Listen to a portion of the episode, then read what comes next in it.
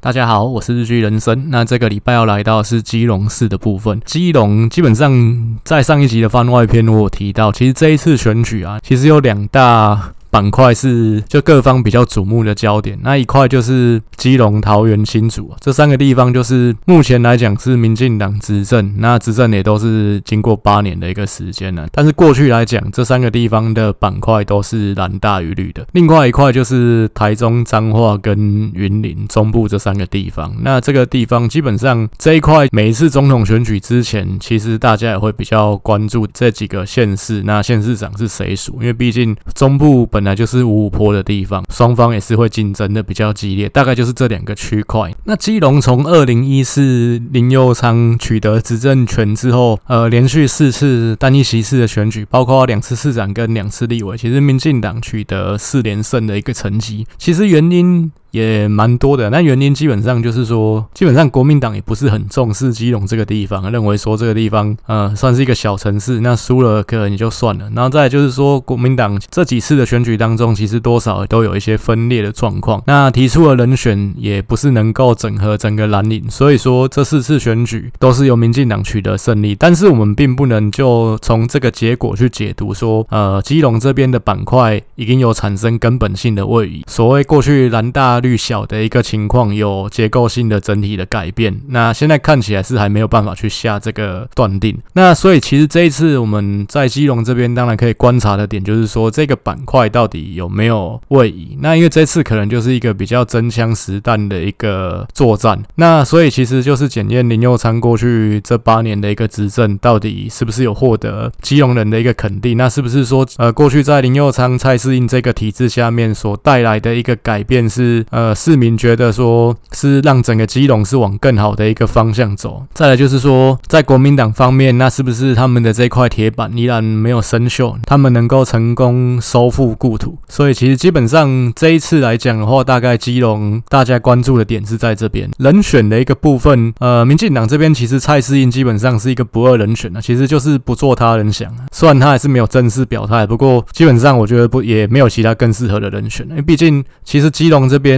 立委就是只选一个人嘛，所以其实立委选举跟市长选举基本上是同一件事情啊。蔡适应都已经打过两次立委选举，那也都赢得胜利，所以基本上也没有其他人就是有这个以整个基隆市为单位在作战的这个整体的一个选举经验，看起来其实就是蔡适应的嘛。国民党这边的话，目前还比较不明朗。那我是觉得，其实国民党这边蛮多县市，其实现况也都不是太明朗。那我觉得还是要观察他们党主席选举的一个结果。那如果党主席选举的结果明朗化的话，其实各县市的一个部分也会比较清楚一点。现况看起来，我是觉得宋伟立跟谢国梁其实都有可能啊。不过这一篇我会以宋伟立作为主要的假想候选人。那原因后面在国民党的一个部分，我会再去做说明。那另外在民众党这一边的话，他们目前的一个不分区立委邱成远其实也有表态要去选，基本上他也是有这个可能性会投入。所以我有把民众党的邱成远这个部分纳进来，所以基隆的这个部分我是用呃三强鼎立的情况去分析，就是民进党的蔡适应，然后国民党的宋伟立跟民众党的邱成远三个人。好，那我们进入到基本盘的一个部分呢。那其实基本盘在基隆来讲，当然是蓝大绿小。那一样就是，其实上一集也有再提一次，我怎么样去分析这个基本盘。基本盘就是韩国瑜的得票乘以九十五趴，然后蔡英文的得票。乘以六十趴，就是这样算下来的一个结果是，国民党这边在基隆的基本盘大概是九万四千票左右，然后民进党在基隆的基本盘大概是六万九千票左右，那中间选票的一个部分大概有五万七千票左右，整体的一个比例大概是蓝的四十三趴，绿的三十一趴，中间选票的部分是二十六趴。那其实这个比例如果说用那个百分比来看，当然双方是有一个差距存在，但是其实因为基隆毕竟。是一个小城市，它的人口没有这么的多，所以说如果放到选票数来看的话，其实蓝绿双方基本盘的差距大概就只有两万五千票左右而已。所以其实这个差距并不是说是一个无法弥补的鸿沟，无法跨越的鸿沟。其实基本上，民进党只要在国民党这边内部有一些矛盾，然后提出来的人选不是太让中间选民买单的话，其实民进党都是有机可乘。那这也是过去四次单一席次的选举，民进党取得四连胜的一个原因啊。那讲到基隆，其实我还是再讲一下过去马英九的三都十五县这个政策。那尤其是之前在讲台南、高雄的时候，我就一直在讲二桃杀三士这件事情。国民党在马英九的二零零八选总统的时候，他的国土规划，他讲的就是三都十五县。那只是后来他真的做的是就是五都升格。那但是基隆啊、新竹啊、嘉义这三个小的过去的省辖市是并没有进一步的整并。马英九的三都十五县，所谓的三都是台北都，那台北都就是台北县市跟基隆市整个北北基要合并成一个都。那台中当然就是台中县市合并变台中都。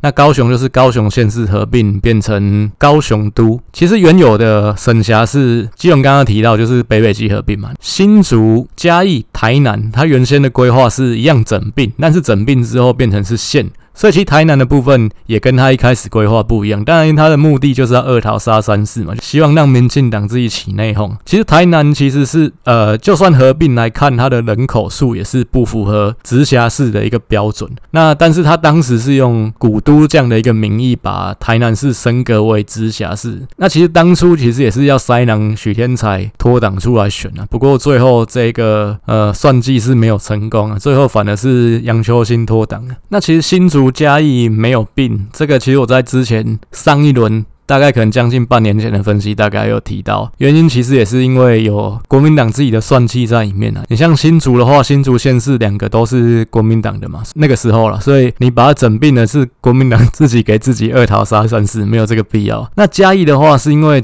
嘉义市是国民党有机会拿的，那如果你合并的话，国民党在南台湾最有机会拿的滩头堡就拿不到了，所以嘉义最后也没有合并。那基隆这边，但北北基最后没有整个并起来，最主。主要是叶尔辛效应这一个考量，因为就怕说，因为你整个北北基加起来人口数达到七百多万人，大概就台湾已经三分之一的人口。那这部分呢，跟以前台湾省宋楚瑜那个情况是有点像，就是这个超北市长，就真的权力太大，后面代表的民意也太大，不管是谁当总统都会怕。最后台北市、新北市还是个别存在，基隆当然就变成是一个孤儿了，就自己也是独立存在。但是基本上就基隆、新竹、嘉义这三个小城。是啊，那后续有没有机会去做整并？其实最有可能的还是基隆。那基隆看起来跟新北市并，其实至少基隆人这边是不会反对的。那其他，你像新竹、嘉义，你要去并，都会有一些问题。其实他们现在并不是升格啊，他们并是变成是县啊，就是新竹县、嘉义县。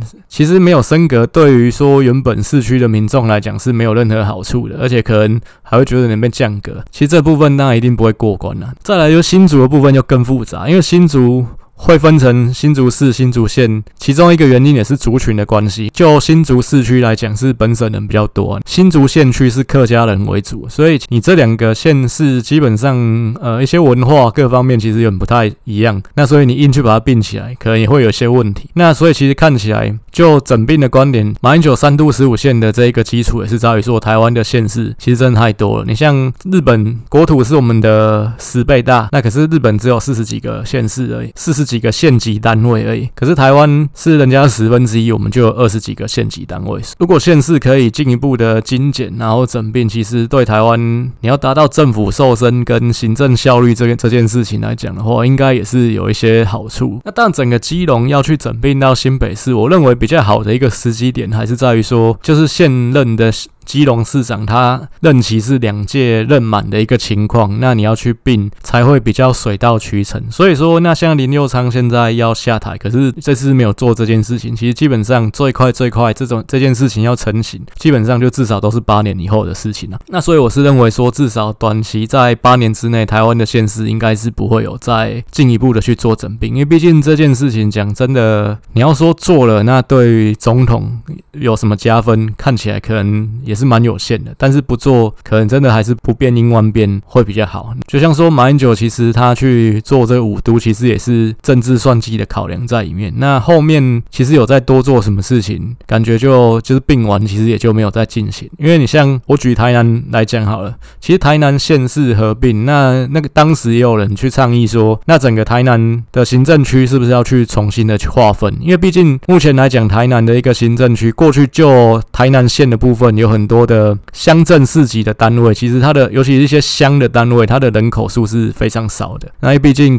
人口外移，加上人口老化，整个乡可能就只有几千。甚至大概一两万人而已。你像比较多人的地方，一个乡镇市的单位人口就是都会在十几万以上，那个差距是很大。像新北市其实有这个问题，有些小的地方，举例来讲，像乌来乡人就超少了，可能像什么贡寮啊这些金山万里，其实人也都是比较少的地方。那像板桥、中永和人就超级多。那其实这部分整个直辖市内其实就有自己的城乡差距嘛。那这个部分是不是一些人口比较小的乡镇？他要进一步的去整并，其实之前也有人提过这个问题啊，尤其你区长又是官派，已经不是由地方选举产生了，那是不是做这件事情会比较水到渠成？但是因为其实这个部分也算大事，其实也不算真的兹事体大，不过也不是小事，因为你就涉及到一些公务人员的一些工作可能会受到一些影响，那不是说他们会不见了，但是他们会被调任嘛，所以这部分其实就一定会有一些反弹啊。你说像赖清德这种看起来也是比较。雷厉风行的人，他也没有去做这件事情。好，那这边这一集前面扯的比较多一点，我们就进入到基隆的市长分析的一个部分。那因为基隆现在是民进党是执政党嘛，基隆的部分就会从民进党这边开始分析。那民进党其实刚刚一直提到好几次，就是民进党在基隆已经取得四连胜的成绩嘛。那加上其实两次总统选举，蔡英文在基隆也都是赢的，所以等于民进党在基隆这边从二零一四之后就没输过。有人去讲说蔡适应的一个得票的部分。因为蔡适应其实二零二零的得票是十万四千多票，林佑昌他二零一八选连任的时候是十万两千多票，其实蔡适应的得票是比林佑昌还要高的，所以说有些人会认为说，那蔡适应选市长可能胜算也是还不错，但是其实这个部分牵涉到投票率的问题，因为二零一八的一个投票率基本上基隆的部分是不高的，就大概六成出头而言，总统这次是很高嘛，因为毕竟韩国瑜就是。整个激发大家出来投票的一个意愿了，所以投票率是有差距的。蔡适应的得票比较高，这个部分也是理所当然。那其实我们会去看得票率的部分，蔡适应虽然连任了两届的立委，不过他两次得票率都没有破五成。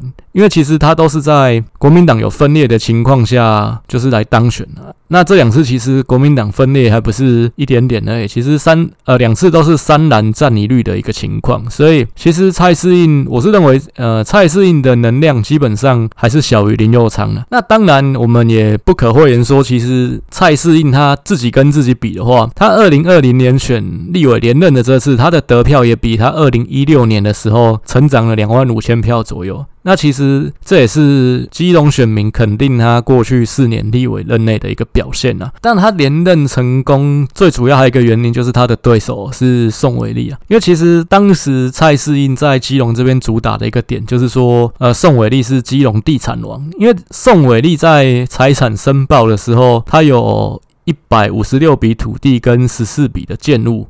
基本上是一个大富翁，你像你看你玩大富翁名下的东西很多这样子，所以叫基隆地产王。其实宋伟立他出来去回应这件事情，他的说法是这些财产都是继承而来的，但是其实你不否认说这些确实都是你的嘛，所以其实你就是一个地产王，这件事情也推不掉。那当然啦，其实讲真的，这些东西也不是他用不合法的手段去得来的。他们家本来就比较有钱，这部分也不能去说什么。可是，其实这件事情对于宋伟丽去争取中间选票来讲，一定是不利的，因为毕竟，呃，你就年轻世代来讲，可能他连一笔房产都没有，而且他甚至他拼了命，他用尽一辈子的力气，他可能都买不起一笔房产。那你名下却有这么多的房产跟地产，那当然，其实这件这事情就跟我之前一直提到的，这个世界不是换平了，是换不均嘛。公平性，那这个部分，我觉得这个世界没有什么公平啊。不过，对于中间选民，对于年轻世代的选民来讲，这其实观感是比比较不好的。那所以那一次在蔡思英强打基隆地产王这个议题之下，那加上民进党选到后面也是越选越选越顺嘛，所以民进党芒果干卖得好，最后蔡适英也上了这班顺风车，就又连任了。呃，所以其实基本上蔡适英他当然最希望碰到的一个对手，当然还是宋伟立，因为毕竟 如果是还是宋伟立的话，机动地产王这个可以再玩一次。那宋伟立的财产应该是没有处理掉嘛，就是他还是这么多钱，呃还是这么多的房产呢。那这部分他也没办法否认说，对我就是。有这么多房产，虽然我是继承来的，所以就算这一次选举民国民党这边是没有分裂的情况，我是认为如果国民党这边是宋伟立的话，其实这一场选举大概就是五五坡了。蔡适应还是有办法去掌握这一场选战的一个节奏，只要风向不是太有利蓝营这边的话，基本上还是可以达到五五坡。那甚至蔡适应还是有取胜的一个空间存在。那接下来就是要来分析国民党这边啊，宋伟立。其实他是国民党之前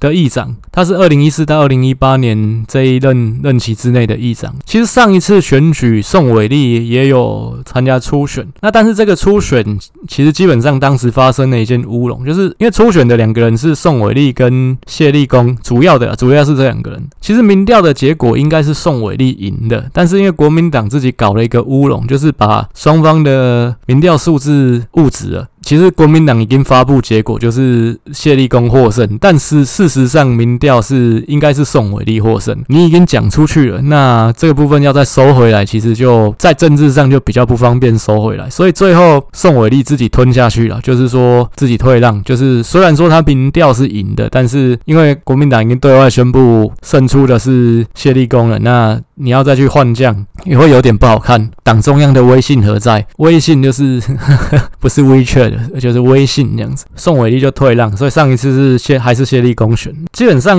上一次的立委是宋伟立来参选，我觉得这部分也有一点是国民党去给宋伟立的一个补偿啊。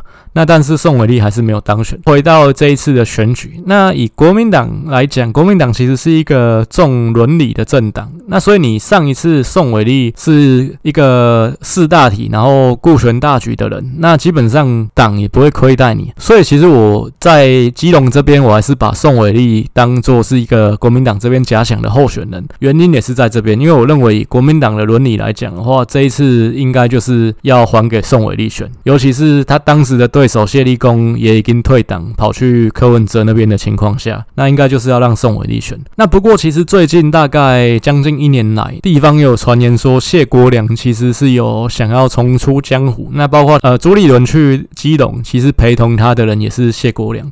那谢国梁其实本来就是跟连胜文比较交好的，所以那连胜文他又是挺朱立伦的，所以其实这部分当然也会引人遐想了。过去几年，其实谢国梁从二零一六他那次没有再选立委连任。之后，他就转往艺文界去发展，因为毕竟他本来跟演艺圈的一些人关系就还不错。那后来跟他生了一个女儿，好像听力上面有一些问题，所以就是他变成他有去关怀一些弱势、身体障碍的一些团体这样子。其实等于就是说，他也有以他过去政治人物的光环跟身份去做一些公益的部分。其实谢国梁本来就是蓝营这边在基隆是最强的政治人物啊。其实他背后就是恶性的一个。家族势力嘛，他们家本来在基隆就很强，那加上他其实也是一表人才，所以他对中间选票也是有一定的吸引力。只是说，因为二零一六那次他觉得风向不利蓝营，所以他就是顺势想要全身而退，那就也没有再继续参选立委或参选其他的职位。不然，其实二零一四那次兰陵这边最属意的市长人选应该就是谢国良，那只是他那一次他也不愿意上马参选，谢立功其实就是他推出来的。那当时的一个情况，我记得。那时候还是都只是写部落格而已。我是有听过一个说法，是谢国良其实对于基隆市长这个位置。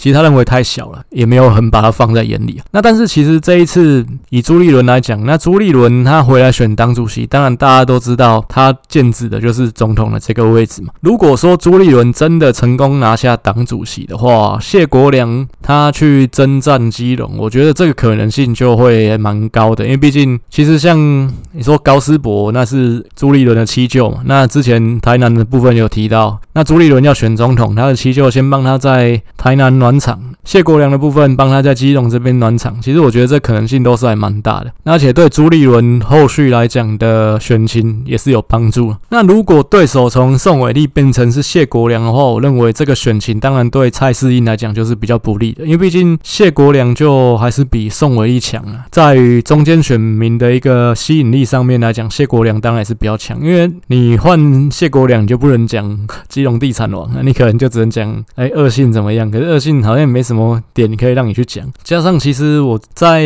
之前的节目也一直提到，其实现在就是一个颜值政治学的时代，谢国良跟宋伟丽，那宋伟丽其实就是一个阿嬷，对，那谢国良毕竟。虽然也不算年轻了，但是他还是一个中年帅哥嘛，所以其实这个部分当然 分数上会有一些差距了。加上谢国梁其实也远离政坛有一小段时间了，其实中间你要说国民党有什么不好的，其实他也都没有被扣分到。那他又有关怀弱势的这一项经历，那所以其实这部分也是他可以去操作的点了。所以其实对蔡适英来讲，谢国梁当然一定是比宋伟立难打很多。唯一的。算他的弱势，只是说远离低线政坛有一小段时间了，那是不是有一些疏离感什么的？那这部分会不会对他有些扣分？可能会有一点影响，但是整体来讲，一定还是比较难打。那我是认为，以国民党来讲，像基隆其实也算是一个缩影，就是说宋伟立跟谢国梁，他其实各自代表的是什么？其实基隆。在二零一四那次选书，那有一个部分，呃，有一个很重要的原因，也是因为国民党自己先出了岔子。因为国民党原本初选提名的人是那个时候的议长，叫黄景泰。那黄景泰其实大家可能现在已经有点忘记这个政治人物，但是你在二零一三年的时候，台湾其实非常风靡一个东西，叫做黄色小鸭。那大家可能还有印象，黄色小鸭来台湾去了三个地方，第一站先去高雄，那整个 整个活动圆满落幕，吸引了很多。人潮。第二站来哪里？来基隆。基隆主要的策展人是谁？是黄景泰。他是用黄景泰议长个人的名义去请这个黄色小鸭来基隆。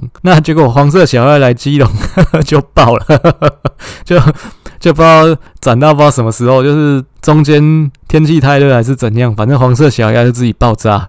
那后来去第三站叫桃园，去桃园也爆了，就黄色小鸭在。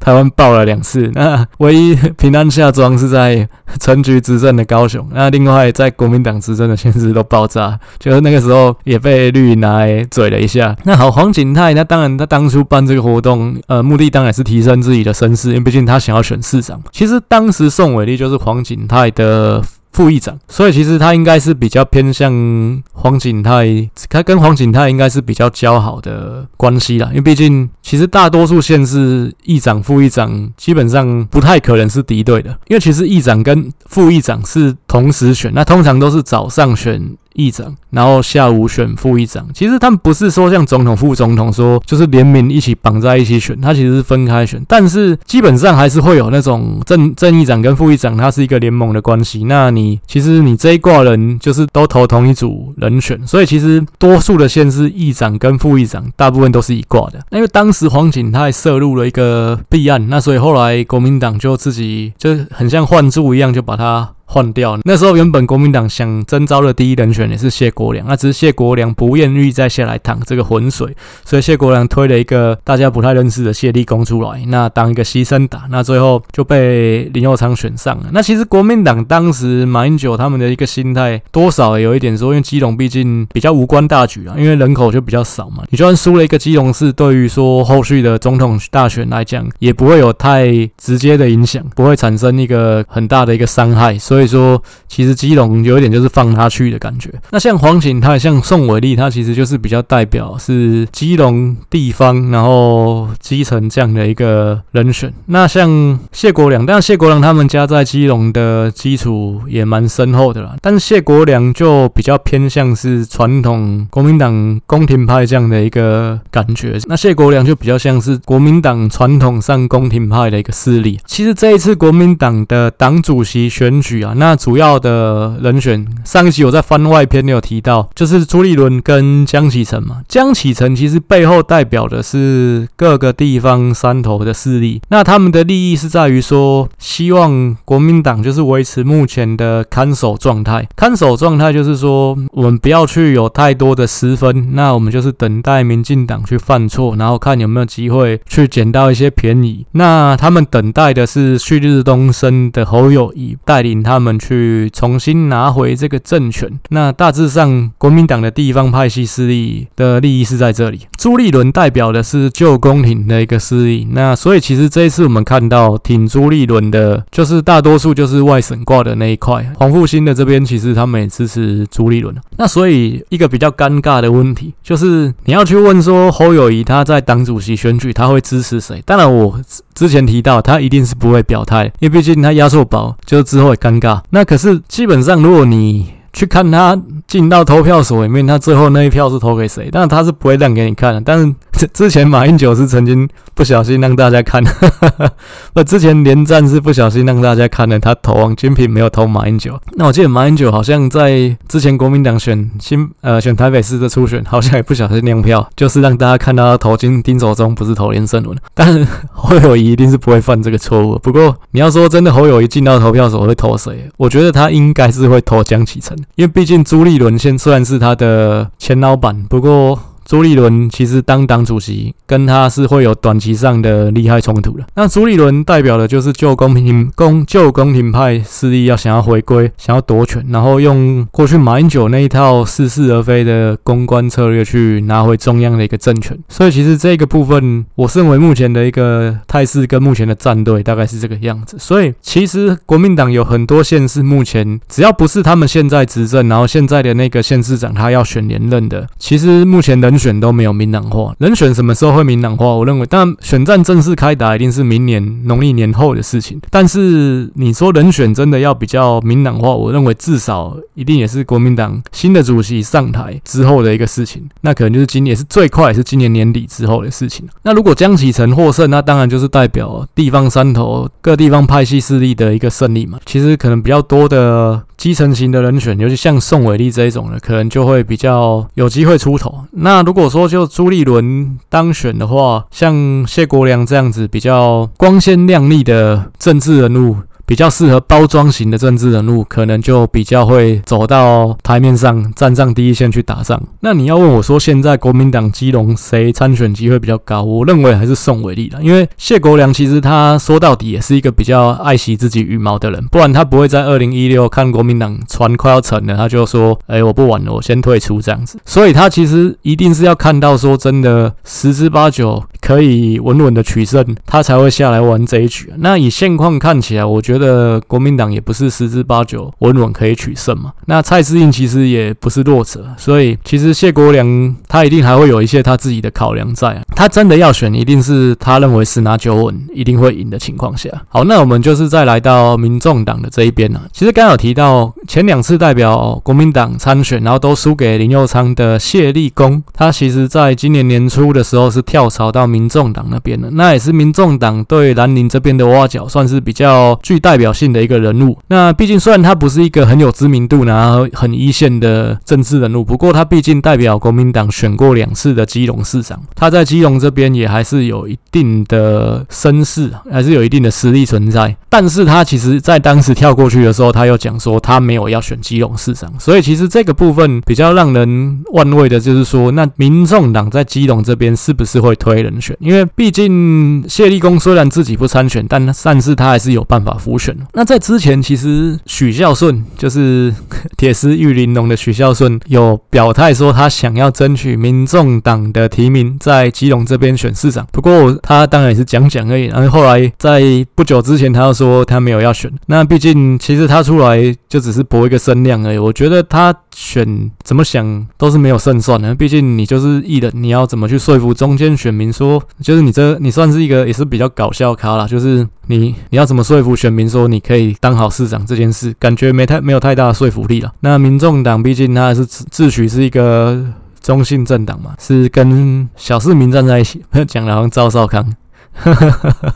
就可能比较年轻的人不知道小市民的代表这件事情。那第一个讲的是谁？是赵少康。赵少康第一次选台，他也只选过一次啊。他一九九四年选台北市长的时候讲说，他自诩是一个小市民的代言人。其实民众党有一点是走这样的一个路线呢、其实我之前就认为，民众党要选，应该就是他的立委邱成远出来选的可能性比较高。邱成远其实他目前他当然负责经营基隆嘛，他其实有表态，他想要选市长，那只是后面也没有太大的一个动作。当然，毕竟民众党本来就是打空战的，所以其实你要说有动作，可能也不太不需要太早。但是以我现在观察民众党来看的话，我认为民众党真正有在备战二零二二年的可能只有高虹安了，因为毕竟高虹安现在是整个民众党五个立委里面声量最高的一个人。当然，因为他毕竟是红海的一个背景，所以说你像郭台铭去买疫苗什么的，他也可以博到版面。那不过其他人的部分，目前看起来。我就觉得好像曝光度比较少一点。那但是民众党来讲的话，我认为他其实目前的布局啦，因为柯文哲毕竟他是一个。很聪明的政治人物，因为他现在已经不是素人了，他就是政治人物。你要说他会在各个地方遍地开花，这是其中一个策略，但是他其实有另外一个策略，他还是会想要去跟蓝营这边去做合作。那包括说，他其实黄珊珊也是他可以去牺牲的。毕竟讲真的，你认真说黄珊珊要选赢，可能空间也都不大嘛。但是如果黄珊珊选，一定对蒋万安是有一定冲击的。他有没有可能用黄珊珊或甚至蔡炳坤这些人，那去跟国民党谈判，换说一些比较小的城市，让他们有一些空间？这部分我觉得也是有可能的，因为毕竟你像基隆，其实国民党就在起码最近的十年内，其实是没有把很把基隆放在眼里的，不然他也不会输掉两次基隆市长的选举。那你像基隆、新竹这种小的城市，有没有可能给民众党空间，然后换说民众党在一些大城市不要提名，不要出来乱？因为毕竟民众党其实现在已经被定位是泛蓝了，他会抢到的票也比较多是浅蓝的一个部分，所以其实对国民党的冲击。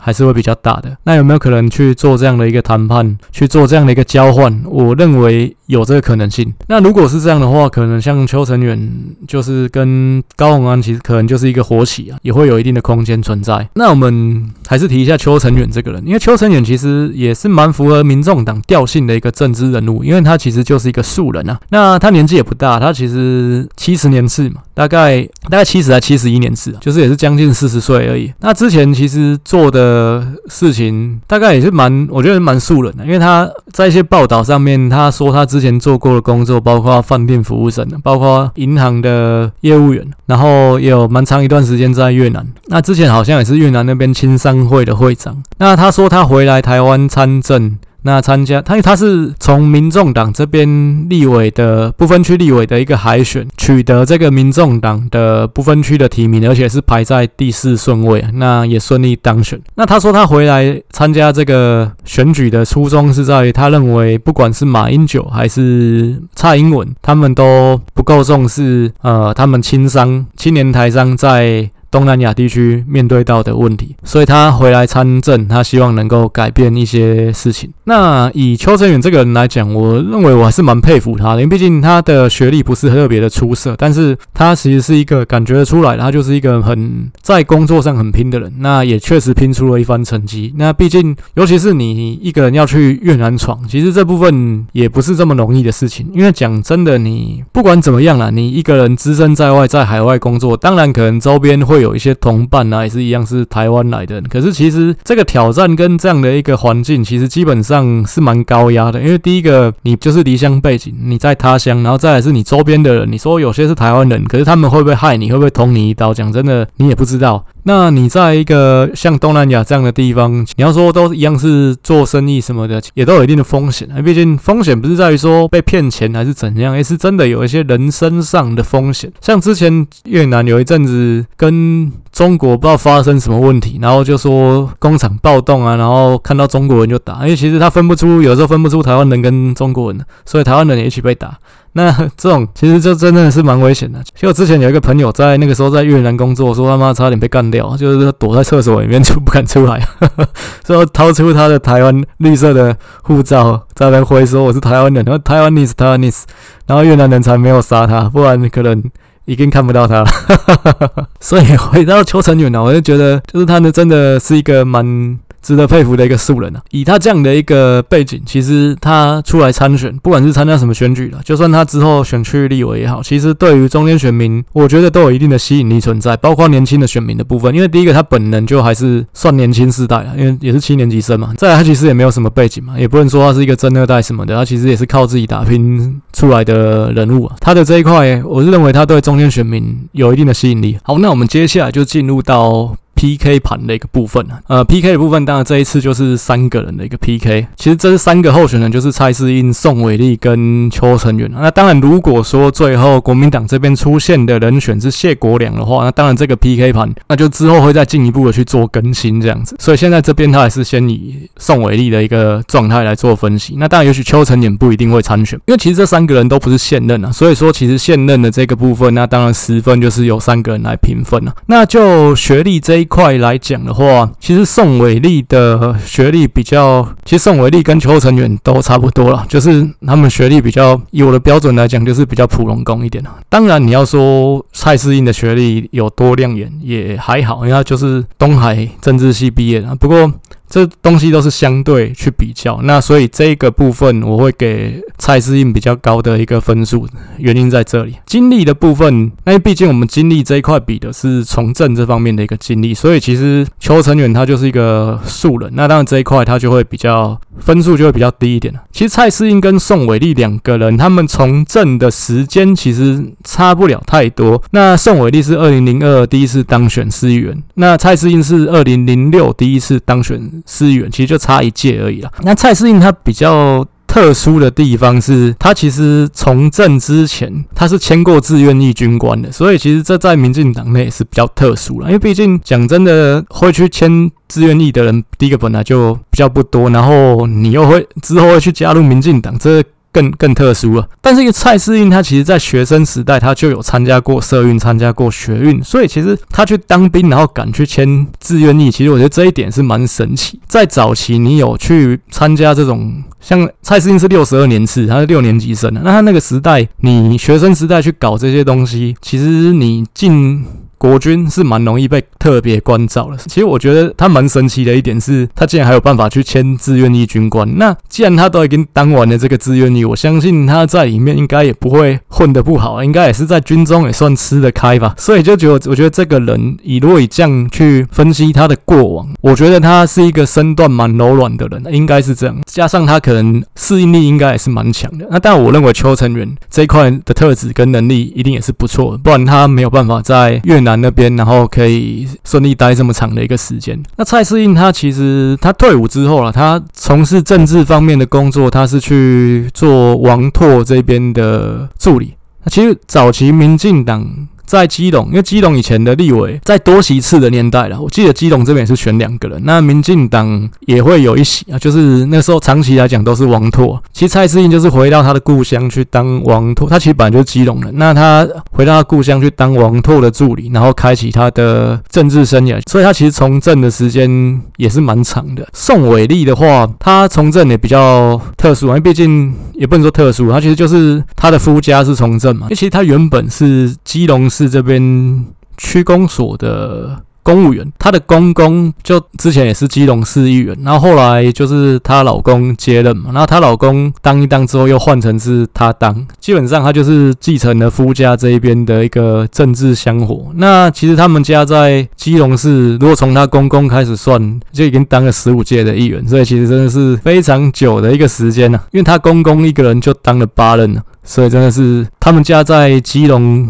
市议会的一个根基也是非常的深厚。所以你要说，我觉得提名，假如国民党是提名宋伟立的话，基本上就是铁了心的要打陆战啊，打陆战宋伟立绝对不会吃亏。所以你说要选举，那蓝宁这边的那块基本盘，我认为是一定开得出来。所以这个部分，你要说蔡适应一定有办法在这次选举完全占到上风，然后重新把这个基隆地产王这个东西再出来玩。一遍完全复制上次立委选举的胜利，我认为也没有办法这么轻松。那毕竟其实宋伟立在基层上面的一个实力就是非常扎实的。那只能说宋伟立一定是比谢国良好打，这个部分当然也是没有问题。那你如果就颜值或就年龄来讲的话，当然颜值这三个人比起来。蔡适应一定是比较占优势的，当然如果是谢国梁选，那可能又完全不是这样。年龄上的话，宋伟立到明年选举的时候他是六十五岁，蔡适应是四十九岁，邱成远是四十岁，所以其实年龄这一块当然是邱成远比较占优势。那另外我刚刚提到邱成远他其实就真的是一个完完全全的政治素人，所以说他出来选，呃，你要说就风向这一块，我是认为他有办法去占到一定，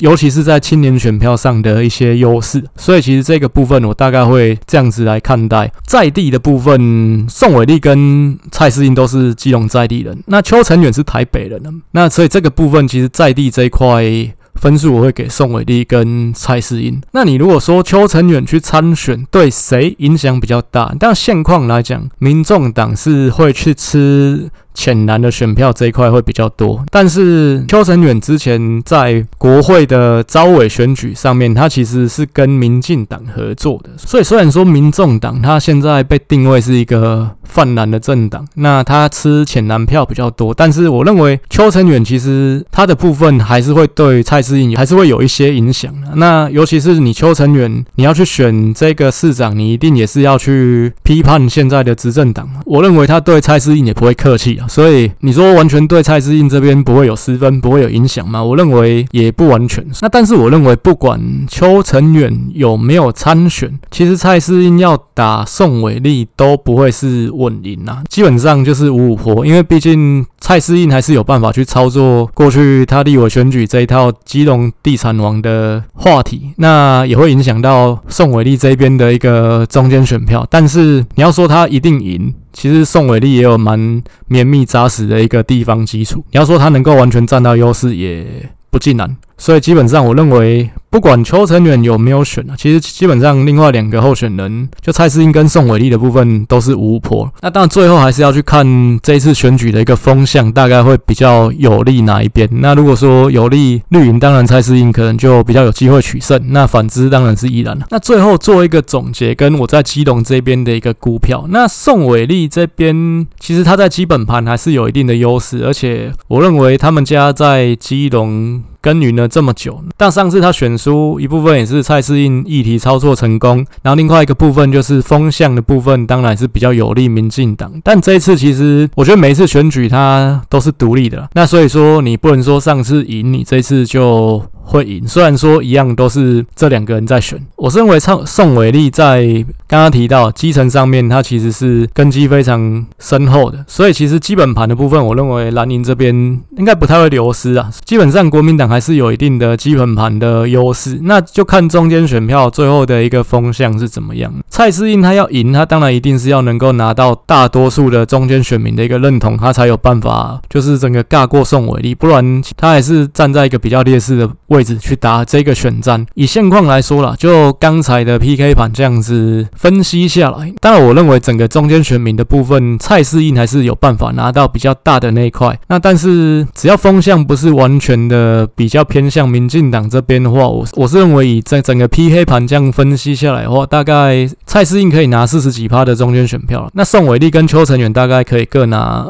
接近三成左右，大概是这样的一个分布，就大概四三三左右。整个这样分析下来，做这个票数的一个估计，那在三个人参选的一个状况下，宋伟立可能赢面还是比较高一点的。那所以我现在的估票大概。宋伟立得票会是过半多一点点，大概可以拿五十二趴左右。那蔡适应大概整体可以拿到四十三趴左右的选票。那邱成远大概可以拿六趴左右。这是我目前对他们三个参选的状况下去做的一个估票。那当然时间还很久，那风向也还会再改变，所以其实后续也还会有在新一轮的一个估计。这三个人里面，其实看起来就是蔡适应是比较确定的候选人。那另外两个人，就目前来看。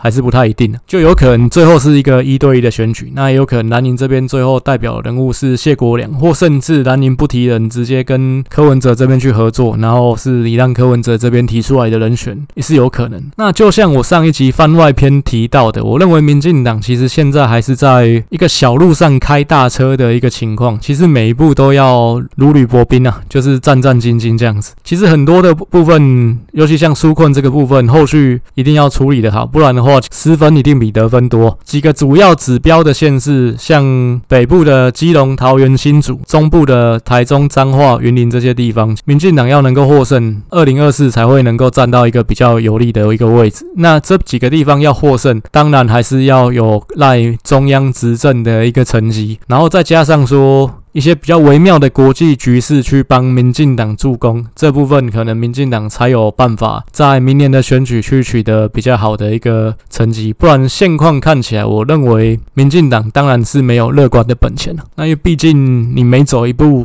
蓝白阵营要见缝插针的机会真的太多了。那最后再来还是讲一下我找合作伙伴这件事情，其实也蛮高兴，就是真的有人。私讯来给我说，就是想要跟我合作这一块。那当然，我认为不管是合作还是说你提建议给我，其实我基本上的态度都是保持比较开放的一个态度了。但我认为就合作这个基础来讲的话，我认为合作是要我们双方都能够获利的，这部分才有合作下去的一个基础跟空间。其实对我来讲呢，我是认为说。其实我想要找合作的对象，就是在于能够帮助我，然后能够一起把这个。日剧人生选举研究所，不管是 Podcast 也好，或部落格也好，其实有办法让它盈利。那这部分我觉得就是有帮助了。其实这个 Podcast 对我来讲，现况来讲啊，也都还是一个玩票性质的东西。毕竟我就是用空闲的时间来去做这件事情。那当然也是当做我自己的一个自媒体，在讲一些我的看法。不过目前其实我是从一月开始上线了，那到现在也是快要八个月的时间。那其实你要说流量到。很好看，其实也还没有。那但是跟初期比起来，其实。是慢慢有在成长，不过你要说这个流量有办法支撑我成为一个 KOL，目前来讲也还没有办法。所以说，讲真的，这个合作我也没有说能预想说一定能够找到人，这个部分也是真的蛮随缘的。因为讲真的，你要说找到一个人可以带给我帮助，然后我的部分也可以给你帮助，这部分其实真的蛮可遇不可求了。但是其实这部分我还是抱持所谓比较开放的态度，说其实不管怎么样的合作方式，其实我认为只要说对我们双方。有都有好处，其实都可以讨论。包括说，可能如果你现你现在是一个在起步阶段的一个做 podcast 的人，就算你的领域跟我可能不是太相关，其实如果说我们互相间能够让对方流量有所提升，那可能这部分也都是可以来讨论看看。其实讲一下我自己的想法哈，我其实有想说要去把它。把这个 podcast 去，因为我目前都是用声音的方式，去把它影片化，用影片的方式去呈现我讲的这些东西。因为毕竟我只是讲，那其实很多东西，其实当然也要配合我的部落格去看。那因为我其实这部分本来就是相辅相成的。你像一些数据面的东西，可能我讲，你透过我的表格去看，可能会比较清楚一点。那但是如果说能够变成是影片的话，也许又可以更生动，那可能能够触及的面向会更广。那只是说我目前自己的时间，当然是第一个我本来就不太会做影片，然后再来可能没有时间去弄这个。那如果说你有做影片的专长，那你觉得你看了我的东西，觉得我们立场可能是比较相近的，那你也觉得这东西是好玩的，那你想做做看，其实这部分我觉得也是可以来跟我讨论这样子。那其实这个 podcast 做了，就刚刚提到做了八个月了，其实整体的流量是有慢慢提升。其实不管是立场一样或立场不一样的人，你愿意来点开来听，我觉得都很感谢你，因为毕竟我讲真的，我一开始做这个东西，我还想说会真的有人来听吗？就跟我六年前开开。始做部落格的时候也是一样，我想说会有人来看嘛？诶，只有真的还是有人来看，而且看的人还比我想的多。那一样，其实 Podcast 也是差不多的情况。我一开始如果是想说，毕竟我也不是一个有知名度的人啊，其实我就是一个素人。当然，毕竟我有原本部落格算有一点小小的基础了，我再来去做这个东西，就算说没有人听，我觉得就是我自己讲爽了。那当然有人也反映说我立场偏颇这件事情，不过还是也小小的说明一下，其实。这个世界上没有哪一个媒体是完全公正的，所以其实我做这个东西，我的一开始的目目标，我一开始的初衷也不是要公正，因为就是想讲我想讲的话，大概就是这样子。所以其实我有我的立场，也让大家知道这样子。那当然，如果说你觉得我的立场是你听了会不舒服的，其实就就你可以选择你听了会舒服的频道去听。大概我也只能这样跟你说。那当然了，我是有我的立场，那我我也会在节目里面带入我的立场。也是没有错。那不过，其实就分析这件事情来讲，谁胜谁败，谁占优势这件事情，其实我是站在客观的立场来看。因为毕竟，其实当然选举我会有我希望获胜的一方。不过，那我不会说，因为我支持哪一方，那我会把他的票灌的比较多。我是不会做这样的事情，因为我做分析已经做了六年了。那你也可以去看我过去的分析。大致上，我觉得我分析的呃比较拉差的一届就是二零一八那次的县市长选举。那真的跟我预想的有一段差距，那当然也是因为有一些所谓黑天鹅的事件发生，就像韩总机这这个部分真的是比较特殊、百年一遇的情况。但是其实你回头看，尤其有两次立委的选举，七十三个选区，我的错误率都大概只有十区左右而已。那台北市议员的部分，上一届大部分。我的印象也都是还算是准的。其实，在分析的部分，你说谁输谁赢这件事情，我是我自己觉得我的预估是还能够做参考的。当然，选举这种事情，讲真的，你问一百个人，有一百种看法。其实也有很多绿的人传讯息来跟我讲说，他觉得我分析的不够绿，就是他觉得说，就是我太高估国民党。但是我认为啦，就目前来看，就。就整个历史来看啊，其实国民党也没有你们想的这么弱，那民进党没有你们想的这么强。所以就上一集我在讲基本盘，其实我都还是认为，就到今天来讲，其实基本盘的部分都还是蓝大于绿的。只是说你要说估计的准不准，我想这件事情开票开下去一翻两瞪眼嘛。其实我写的东西都在部落格上面嘛，过去。准或不准，那跟最后的结果差距多少，其实都是可以收公平的。因为之前有提到，目前这个节目的一个步调，目前看起来是跟选举的步调来来比较的话，可能是走得太快了一点。所以说，之前我是每个礼拜会推新的文章跟新的 podcast。后续来讲的话，可能文章的部分一样，就跟我之前讲的，会两个礼拜才更新一次。因为毕竟现况来讲，其实很多县市的候选人也都还没有到位。但是 podcast 的部分，我后来想了一下，然后也有人给我一些建议，所以我还是会维持说每个礼拜都有录新的节目。那毕竟其实也是要维持一定的一个更新的频率，这样子才不会掉粉。